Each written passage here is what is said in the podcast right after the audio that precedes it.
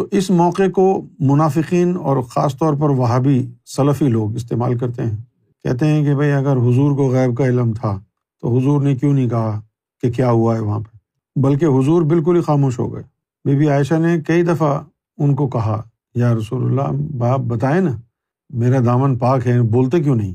حضور خاموش۔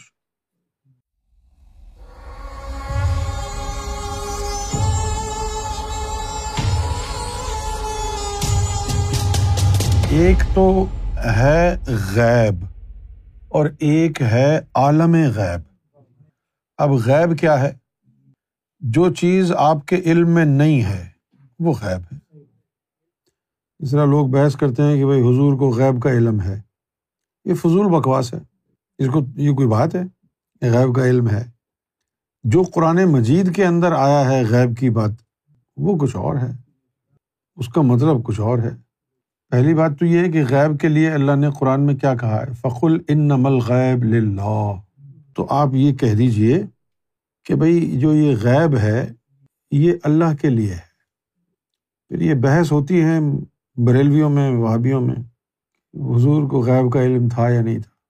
تو اس سے غیب کے علم سے مراد وہ یہ لیتے ہیں کہ کل کیا ہونے والا ہے؟ حضور کو پتہ ہے یا نہیں؟ یعنی مستقبل کے بارے میں کیا ہوگا؟ اور پھر بہت ساری چیزیں ایسی ہو جاتی ہیں کہ جو منافقوں کے لیے دلیل بن جاتی ہیں، مومنوں کے لیے آزمائش بن جاتی جیسے آپ سفر کر رہے تھے، بی بی عائشہ بھی ساتھ تھیں اور ان کا ہار گر گیا سفر کے دوران، تو وہ ڈھونڈنے لگ گئی اب اونٹوں پر بیٹھ کے جا رہے ہیں، قافلہ ہے۔ گاڑی میں تو ایک آدمی اتر جائے تو پتہ چل جاتا ہے نا کہ یار فرنٹ سیٹ پہ بیٹھا ہوا عاطف کہاں گیا۔ اب وہ اونٹوں کا قافلہ ہے نہ ہی کوئی آپ وہاں پر فائنڈ اے فرینڈ ہے۔ اور وہ پیچھے ہار ڈھونڈنے میں لگ گئی وہ۔ وہاں ایک منافق تھا۔ اس کے دل میں شیطانی تھی۔ کسی نہ کسی طریقے سے جو ہے کوئی مسئلہ پیدا ہو۔ تو اس نے دیکھا کہ یہ ہار ڈھونڈ رہی ہیں، وہ بھی وہیں رک گیا۔ تو اب وہ وہاں رہ گیا اور بی بی عائشہ اپنا ہار ڈھونڈ رہی ہیں۔ حضور قافلے کے ساتھ آگے چلے گئے۔ بعد میں آگے جا کے پھر جو ہے وہ کسی طریقے سے یہ بات جو ہے ہوئی کہ بھائی بی بی عائشہ کہاں رہ گئی؟ تو دیکھا کہ تھوڑی دیر بعد بی بی عائشہ اور وہ جو منافق تھا وہ آ رہے ہیں۔ اب عرب جو کلچر ہے، اس کے اندر تو یہ شک کرنے کے لیے کافی ہے۔ وہ ان کی تو زبان پر ہی ہوتا ہے الزام۔ تو فوراً جو ہے نا، لوگوں نے باتیں کرنا شروع کر دیں اور بہتان لگا دیا۔ تو اس موقع کو منافقین اور خاص طور پر وہابی سلفی لوگ استعمال کرتے ہیں۔ کہتے ہیں کہ بھائی، اگر حضور کو غیب کا علم تھا تو حضور نے کیوں نہیں کہا کہ کیا ہوا ہے وہاں پہ بلکہ حضور بالکل ہی خاموش ہو گئے۔ بی بی عائشہ نے کئی دفعہ ان کو کہا، یا رسول اللہ، باپ بتائیں نا، میرا دامن پاک ہے، بولتے کیوں نہیں؟ حضور خاموش۔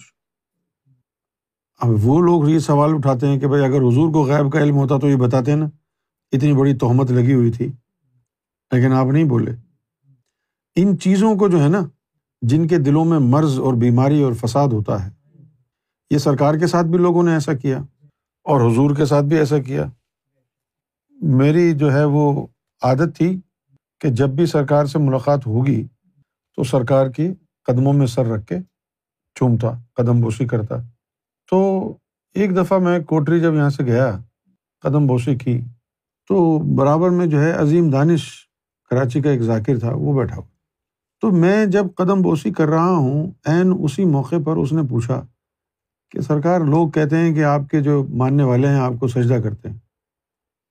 سرکار نے فرمایا کہ کون کرتا ہے سجدہ؟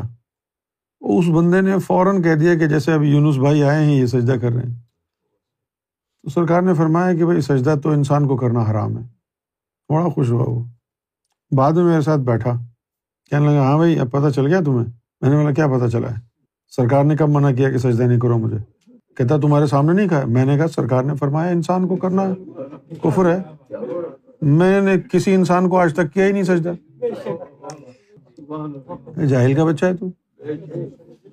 لیکن ان منافقوں کی بات یہ ہے، یہ عین موقع کے اوپر جو ہے نا وہ ہٹ کرنے کی کوشش کرتے ہیں۔ اب بی بی عائشہ جو ہے وہ کہتی رہی حضور کو کہ بھائی آپ گواہی دیں میری۔ حضور خاموش۔ میں تو آپ کو جو ہے وہ باتیں بتاتا ہوں۔ کہ جن باتوں کے جاننے کے بعد میرا ایمان اور عقیدہ بدلا ہے۔ اگر تم یہ حدیث کی کتابیں پڑھتے رہے، روایتیں پڑھتے رہے نا، تو تمہارا دماغ جو ہے نا، کتے کی طرح ہو جائے گا۔ عمر بن خطاب بار بار آ کے حضور کو تنگ کرتے کہ آپ کہتے کیوں نہیں؟ جب آپ کو شک ہے تو دنیا کیا کہے گی؟ بتائیں آپ بتائیں آپ۔ یہاں تک کہ حضرت علی کھڑے ہو گئے۔ حضرت علی نے ان کو کہا، خاموش ہو جاؤ۔ اس لہجے میں حضور سے بات مت کرو۔ تو کہنے لگے کہ بھائی، نہیں، یہ نبی کی بیوی کا معاملہ ہے۔ تو نبی کو تو بولنا چاہیے۔ تو حضرت علی نے بڑے سخت اور کرخت لہجے میں جو ہے اچھا ابو ادھر حضرت حضرت علی اس کو ڈانٹ رہے ہیں۔ عمر بن خطاب کو، یار، کیسی باتیں کر رہے ہو؟ جاؤ ادھر سے۔ اور جب اس نے شور مچایا، عمر بن خطاب نے تو بیوی عائشہ آ کے رونے لگ گئی۔ اب ادھر سے وہ کہہ رہے ہیں، ادھر سے بیوی عائشہ کہہ رہی ہیں، بتائیے بتائیے، آپ کو مجھ سے محبت ہی نہیں ہے، ایسا نہیں ہے، ویسا نہیں ہے۔ ایک عجیب و غریب جو ہے نا وہ ماحول بنا دیا۔ اور اس کے بعد کیا ہوا؟ پھر کچھ وقت گزر گیا۔ اس کے بعد جو ہے وہی نازل ہوئی۔ بی بی عائشہ کی تصدیق ہو گئی کہ وہ پاک دامن ہے۔ اب آیت نازل ہونے کے بعد جو ہے وہ منہ بنا بنا کے پھرے بی بی عائشہ کہ دیکھا، آپ نے میری گواہی نہیں دی۔ اللہ نے میری شان میں آیت نازل کی ہے۔ آپ نے گواہی نہیں دی میری۔ حضور خاموش رہے۔ حضور نے پھر پھر بھی کچھ نہیں کہا۔ پھر مولا علی نے ان کو گئے جا کے سمجھایا کہ بی بی بات یہ ہے کہ اگر حضور صلی اللہ علیہ وسلم بغیر وہی الہی کا انتظار کیے، آپ کے بارے میں گواہی دے دیتے، تو لوگ یہ کہتے کہ ایک نبی نے ایک شوہر کے طور پر اپنی بیوی کو جو ہے ڈیفینڈ کیا ہے۔ کوئی مانتا، کوئی نہیں مانتا۔ تو بی بی عائشہ نے کہا، کون نہیں مانتا؟ تو حضرت علی نے کہا کہ اگر تم کہہ رہی ہو تو میں بتا دیتا ہوں کون مانتا کون نہیں مانتا۔ جس کو حضور سے محبت تھی، وہ تو حضور کچھ بھی نہ کہیں تب بھی مانتا۔ لیکن جن کے دلوں میں بیماری ہے، وہ یہ کہتے کہ یہ تو حضور نے اپنی بیوی کو ڈیفینڈ کیا ہے۔ کون سا اللہ کی طرف سے وہی نازل ہوئی ہے جو ہم مانے تو پھر وہ کہنے لگی علی سے کہ آپ مجھے صرف اتنا بتا دیں کہ کیا حضور کو معلوم تھا۔ اب میں یہ نہیں پوچھ رہی کہ یہ خاموش کیوں تھے۔ ٹھیک ہے، خاموش تھے اس وجہ سے۔ صرف مجھے یہ بتا دیں کیا حضور کو معلوم تھا یا نہیں۔ تو مولا علی نے کہا کہ حضور کو سب معلوم ہے۔ زبان خاموش اس لیے رکھی تاکہ الزام نہ لگے کہ اپنی بیوی کی سائڈ لے رہے ہیں۔ کیونکہ حضور نے کسی معاملے میں اپنی طرف سے کچھ نہیں کہا۔ یہی وجہ ہے کہ اللہ تعالیٰ نے حضور کی شان میں یہ آیت بھی نازل فرمائی۔ وما ینتخو انل ہوا انا ہوا اللہ وہی یون یو اب یہ چھوٹی بات نہیں ہے۔ آپ آرام سے پڑھ کے اس آیت کو گزر جائیں، یہ ظلم ہے۔ اور یہ منصب کہ وما ینتخو انل ہوا اپنی خواہش سے کچھ نہیں کہتا، وہی کہتا ہے جو وہی آتی ہے۔ اب پریکٹیکلی جا کے دیکھیں تو پھر آپ کو تو بڑے مسائل ہوں گے۔ جب تک آپ، وہی نہیں آئے گی، آپ کچھ بولیں گے نہیں، چپ بیٹھے رہیں گے۔ چھوٹے چھوٹے مسائل کے اوپر لمبا عرصہ گزر جائے گا۔ لوگوں کی باتیں سننی پڑیں گی۔ اب یہ ہے نا مسئلہ۔ تو اس نقطے کو جو ہے وہ اچھالتے تھے۔ کہتے تھے کہ بھائی حضور کو اگر غائب کا علم پتہ ہوتا تو اپنی بیوی کی تو پاک دامنی کا انہوں نے ثبوت دیا نہیں۔ اس کے بارے میں تو انہوں نے اقرار کیا نہیں۔ تو جو بات اللہ حضور کو بتائے گا وہی بات بتائیں گے نا۔ یا نہیں؟ اچھا اب اگر یہ جو لوگ کہہ رہے ہیں کہ حضور کو غیب کا علم نہیں تھا۔ تو پھر آپ مجھے بتائیں کہ چودہ چودہ صدیوں تک کیا ہونا ہے؟ یہ حضور نے کیسے بتایا؟ چودہ صدیوں تک کیا ہونا ہے؟ یہ نبی پاک صلی اللہ علیہ وسلم نے بیان کیا۔ آپ پڑھتے ہیں۔ یہاں تک کہ حدیثوں کی روشنی میں آپ دجال کو پہچان رہے ہیں، حدیثوں کی روشنی میں آپ امام مہدی کو پہچاننے کی کوشش کر رہے ہیں۔ اور پہچان بھی لیتے، حدیثوں کی روشنی میں پہچان بھی لیتے۔ لیکن ہوا کیا؟ کہ حدیثوں کے اندر گڑبڑ ہو گئی۔ دیکھو جی اللہ تعالیٰ نے قرآن مجید کی اوتھینٹسٹی کے لیے کتنا زبردست اور پیٹنٹ کام کیا کہ ایک تو، دیکھو، غور سے سننا میری اس بات کو۔ ایک تو حضور کے قلب کے اوپر نازل ہو رہی ہے، قرآن مجید کی آیت وہی۔ دوسرا، جبریل بھی لے کے آ رہا ہے۔ ڈائریکٹ بھی اللہ کی طرف سے آ رہی ہے اور جبریل بھی لے کے آ رہا ہے۔ اور یہ جو حدیثیں ہیں، یہ تو لوگوں نے خود ہی بیان کی ہیں۔ اور بیان کر کر کے خود ہی چھپوائی ہیں کتابیں۔ اس کے اندر تو کوئی جبریل علیہ السلام کا عمل دخل ہے۔ یہ جو تباہت ہوئی ہے ان کتابوں کی، حدیثوں کی، یہی وجہ ہے نا کہ جب مولویوں نے دیکھا کہ جی امت ادھر جا رہی ہے، ادھر جا رہی ہے، اب ان کا رخ چینج کرنا ہے۔ تو جو رخ چینج کرنے کے لیے جس کے خلاف کرنا تھا، وہ بہت ساری حدیثیں نکال کے یعنی کہا کہ بھائی یہ ریفارمڈ ورژن آ گیا۔ زمانے بھر میں یہی ہوتا رہا ہے۔ پھر یہ جو بخاری شریف ہے، ایک آیا ناصر البانی، اس نے چودہ ہزار بخاری شریف کی حدیثوں کی کتاب تھی، اس میں سے نکال کے صرف چار سو اٹھانوے کر دی۔ کیا یہ باقی سب غلط امام مہدی کے حوالے سے، مولا علی کے حوالے سے، فقر کی تعلیم کے حوالے سے، عشق کی تعلیم کے حوالے سے اتنی حدیثیں تھیں، ایسی باتیں تھیں کہ اگر وہ حدیثیں آج موجود ہوتی تو ان مولویوں کے منہ پہ کوئی پیشاب بھی نہ کرتا۔ نکال دی۔ اچھا پھر آج کل کے جو ماڈرن ڈے دجال قسم کے لوگ ہیں، جن میں ایک یہ مرزا انجینئر ہے، بہت بڑا دجالیا بندہ ہے۔ یہ کہتا ہے جی تمہارے بابوں کو تو بڑا کشف تھا۔ حضور صلی اللہ علیہ وسلم نے فرمایا، ان کو تو کچھ پتا ہی نہیں تھا، اور تمہارے بابوں کو پتا ہے کہ کل کیا ہوگا۔ محمد رسول اللہ کو تو کچھ پتا ہی نہیں تھا۔ کبھی محمد رسول اللہ کی حدیث میں آیا ہے کہ بھائی میں نے کشف میں چیک کیا؟ تمہارے بابے کہتے ہیں۔ یہ سب فراڈ ہے، جھوٹ ہے، کوئی بابا شابا نہیں ہے۔ تو اس طرح کے بغیرت لوگ قرآن اور حدیث پکڑ کے حرام زادے بیٹھ گئے۔ دیکھو فخر کی تعلیم جو ہے، وہ اپنی جگہ، عشق کی جو راست، راہ ہے، راستہ ہے، وہ اپنی جگہ۔ لیکن ان کے ساتھ ساتھ ہر ہستی کا ایک مزاج بھی ہوتا ہے۔ اور وہ جو مزاج اس کا ہوتا ہے نا، وہ تمام تعلیم پر بھاری ہوتا ہے۔ اور اللہ تعالیٰ نے قرآن مجید میں جو فرمائی یہ بات، وہ حضور صلی اللہ علیہ وسلم کے مزاج کے اوپر ہے۔ اللہ تعالیٰ نے فرمایا ہے کہ ان اللہ یحب المتوکلین۔ جب حضور کے پاس یہ سارا طاقت اور علم تھا، کشف ناسوتی تھا، کشف ملکوتی تھا، اب میں بتاتا ہوں جو یہ بکواس کرتے ہیں مولوی بیٹھ کے کہ کوئی کشف اشف کی بات نہیں ہے، حضور نے کہاں کشف تھا ان کو؟ مجھے یہ بتاؤ کہ اگر حضور صلی اللہ علیہ وسلم کو کشف نہیں تھا، تو محمد رسول اللہ صلی اللہ علیہ وسلم کو کیسے پتا چلا کہ اویس کرنی کا حلیہ کیا ہے؟ اس کے ہاتھ کے اوپر نشان جو ہے برس کا وہ کیسا ہے؟ لوگوں کو بتا رہے ہیں کہ ایسا حلیہ ہے، اس کے ہاتھ پر نشان ہے۔ کیسے دیکھا حضور نے؟ لکھیں گے کہ مجھے کشف تھا، تب مانو گے۔ جو کشف میں چیزیں دیکھ کر کے حضور بتا رہے ہیں، وہ کافی نہیں ہے یہ جاننے کے لیے کہ محمد رسول اللہ کی طاقت کیا ہے۔ ان کی بینائی کہاں تک جاتی ہے؟ نا ثبوت؟ بھائی وہاں یمن اتنا دور وہاں سے، نہ وہ آئے، نہ حضور وہاں گئے، تو پھر حضور کو کیسے پتا چلا؟ لیکن حضور کی جو عادت مبارکہ ہے، جو مزاج ہے، وہ یہ ہے کہ کسی بھی کام کے لیے کشف میں مستقبل دیکھنے کی کیا ضرورت ہے، اللہ توکل کروں گا میں۔ جو بھی ہوگا دیکھا جائے گا۔ یہ ان کا مزاج ہے نبی پاک صلی اللہ علیہ وسلم کا۔ اور یہی مزاج ہم نے سرکار میں دیکھا۔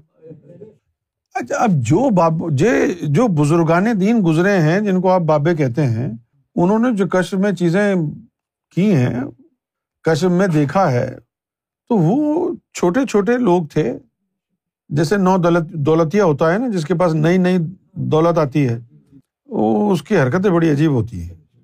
وہ اگر پہلی دفعہ اس نے گھڑی لی ہے نا، تو میں نے دیکھا لوگوں کو کہ وہ ایک بندہ تھا، میں نام نہیں لوں گا، ایک بندہ تھا، اس نے کیا کیا؟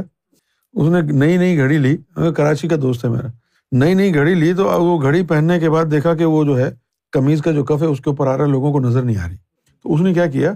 کف کے اوپر یوں گھڑی باندھ لی۔ کف کے اوپر گھڑی باندھ لی۔ میں نے کہا بھائی یہ کیا کیا تم نے؟ کہتا یار وہ اندر تو نظر ہی نہیں آ رہی ہے۔ میں نے کس کو دکھانا ہے؟ یہ تو نو دولتیوں کا جو ہے نا یہ مسئلہ ہوتا آگے بتائیں گے یار دیکھو میں نے جو ہے نا وہ فلاں برانڈ ہے میرے پاس ابھی لے کے آیا ہوں۔ تو اسی طریقے سے جو ہے نا لو کلاس جو ولی ہوتے ہیں نا، ان کو شوق ہوتا ہے۔ کشب میں چیک کرنے کا۔ ہم جن ہستیوں کی بات کر رہے ہیں، ان ہستیوں کا مزاج کچھ اور ہے۔ کچھ ولی تو ایسے گزرے ہیں کہ جن کو کشف جو تھا، وہ ٹول آف ٹریڈ تھا۔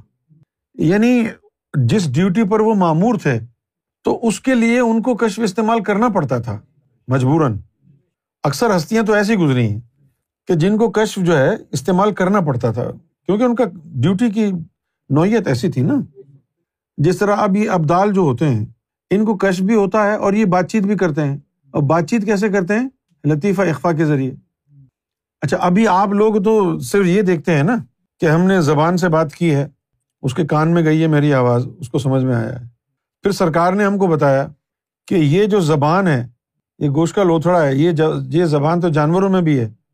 تو جانوروں کی زبان نہیں بولتی، ہماری زبان کیوں بولتی ہے؟ کہ ہمارے اندر لطائف ہے جانوروں میں لطائف نہیں ہے ہماری زبان کو بلوانے کے لیے لطیفہ اخفا سینے کے سینٹر میں ہے۔ جانوروں میں وہ لطیفہ نہیں ہے۔ تو اب ہم کو یہ پتا چلا کہ ہماری زبان کو جو طاقت کلام ملا، وہ ملا لطیفہ اخفا سے۔ لطیفہ اخفا بولتا ہے اور زبان کا ارتعاش الفاظوں کو باہر نکالتا ہے۔ اچھا اب اگر کسی کو باطنی سماعت بھی مل جائے، تو زبان استعمال کرنے کی کیا ضرورت ہے؟ تیرا لطیفہ اخفا بھی منور ہے، لطیفہ سری بھی منور ہے۔ تو میں لطیفہ اخفا سے باطنی طور پر بولوں، تیرا لطیفہ سری سنے۔ زبان سے بول، اب زبان سے بولنے کا مسئلہ کیا ہے؟ کہ آپ نے سامنے بیٹھے ہیں تو زبان سے بول لو۔ لیکن میں یہاں بیٹھا ہوں، شکیل چالیس میل دور بیٹھا ہوا ہے۔ اب میں زبان کو کیوں استعمال کروں؟ اس کا لطیفہ بھی منور ہے، میرا لطیفہ بھی منور ہے۔ میں اس لطیفہ اخفا سے، جو زبان سے کلام کرواتا ہے، زبان سے نہ کراؤں، ڈائریکٹ کر دوں۔ تو لطیفہ اخفا کے ذریعے یہ لوگ باتیں بھی کرتے ہیں۔ اچھا مرشد کے جو پیغامات آتے ہیں، وہ بھی مرشد جو ہے لطیفہ اخفا کے ذریعے بھیجتا ہے۔ جس طرح میرے ساتھ کبھی کبھی کیا ہوتا، میں اچانک بیٹھے بیٹھے سرکار کی یاد میں رو رہا ہوتا۔ سرکار امریکہ میں ہوتے ہیں تو میں رو رہا ہوتا کبھی رات کو۔ تو اچانک مجھے سرکار کی آواز آتی، یونس کیوں رو رہے؟ تو میں ادھر ادھر دیکھتا۔ پھر مجھے لگتا ہے میرا وہم ہے۔ تو میں نے ایک دفعہ کہا، سرکار کی بارگاہ میں عرض کیا۔ سرکار، کبھی کبھی مجھے آپ کی آواز آتی ہے لیکن آپ نظر نہیں آتے سرکار نے فرمایا ہاں جب تم اداس بیٹھے ہوتے ہو تو ہم تم سے حال پوچھتے تو میں نے پوچھا کہ سرکار، آواز آتی ہے تو آپ نظر کیوں نہیں آتے؟ فرمایا کہ ہم اندرونی طور پر بولتے ہیں جو تم کو دور بیٹھے بھی سنائی دیتی ہے۔ اور پھر مجھے کہا کہ امام مہدی علیہ السلام کیا کریں گے؟ وہ اپنی زبان سے نہیں، ایک وقت آئے گا، اپنے لطیفہ اقفا سے کلام کریں گے۔ اور پوری دنیا کے لوگ اس خطاب کو سنیں گے۔ جن جن کے دلوں میں نور ہوگا۔ یہ نہیں ہوگا کہ کوئی پنڈال لگا ہوا ہے، کوئی مجمع لگا ہوا ہے، سارے بیٹھے ہوئے ہیں، وہ امام مہدی کرسی پہ بیٹھ کے خطاب کر رہے ہیں، تب سنیں گے۔ نہیں، امام مہدی کہیں بھی بیٹھے ہوں۔ وہ اپنے لطیفہ اقفا سے کلام کریں گے۔ کوئی اپنے گھر پہ بیٹھا ہوا ہے، کوئی اپنی شاپ پر بیٹھا ہوا ہے ہے نا؟ کوئی ہاسپٹل میں بیٹھا ہوا ہے۔ اور امام مہدی کی جو ہے، جو آواز ہے، وہ اس تک آ رہی ہے۔ یہ چھوٹی بات ہے یار۔ ابھی یہ دیکھو نا، یوٹیوب کے لیے انٹرنیٹ لینا پڑتا ہے۔ تو وہ کوئی آپ کے پاس ڈیوائس ہی نہیں ہے۔ امام مہدی آپ کے اندر جو ڈیوائسیز ہیں، جو ڈیوائن گیجٹس آپ کے اندر اللہ نے رکھے، ان کو جو ہے استعمال کریں۔